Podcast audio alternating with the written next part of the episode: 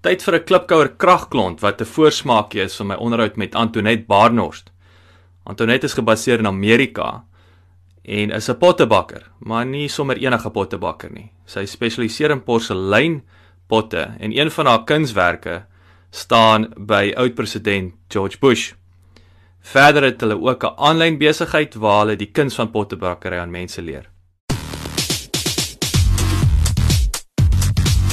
Klipkouers waar ons elke week met Afrikaner entrepreneurs en impakmakers gesels ten einde die beste praktiese besigheids- en lewensadvies met jou te deel. Jou gasheer en mede-klipkouer, Jacques Basson. Wat is heidaglik of historiese groot pyne in die besigheid? Ek het te veel idees.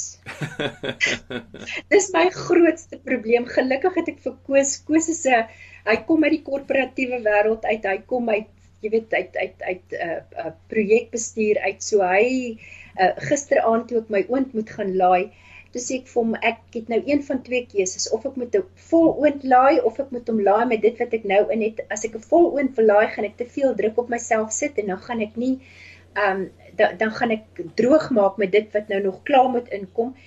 Uh toe sê hy vir my kom laat ek gaan kyk hoe lyk jou wind.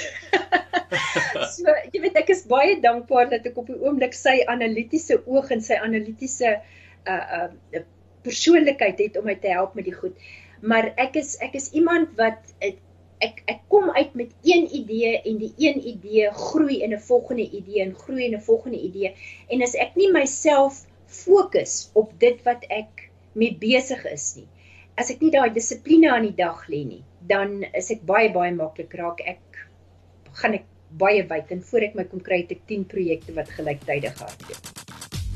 Dankie dat jy geluister het. Onthou om te luister na die volledige episode.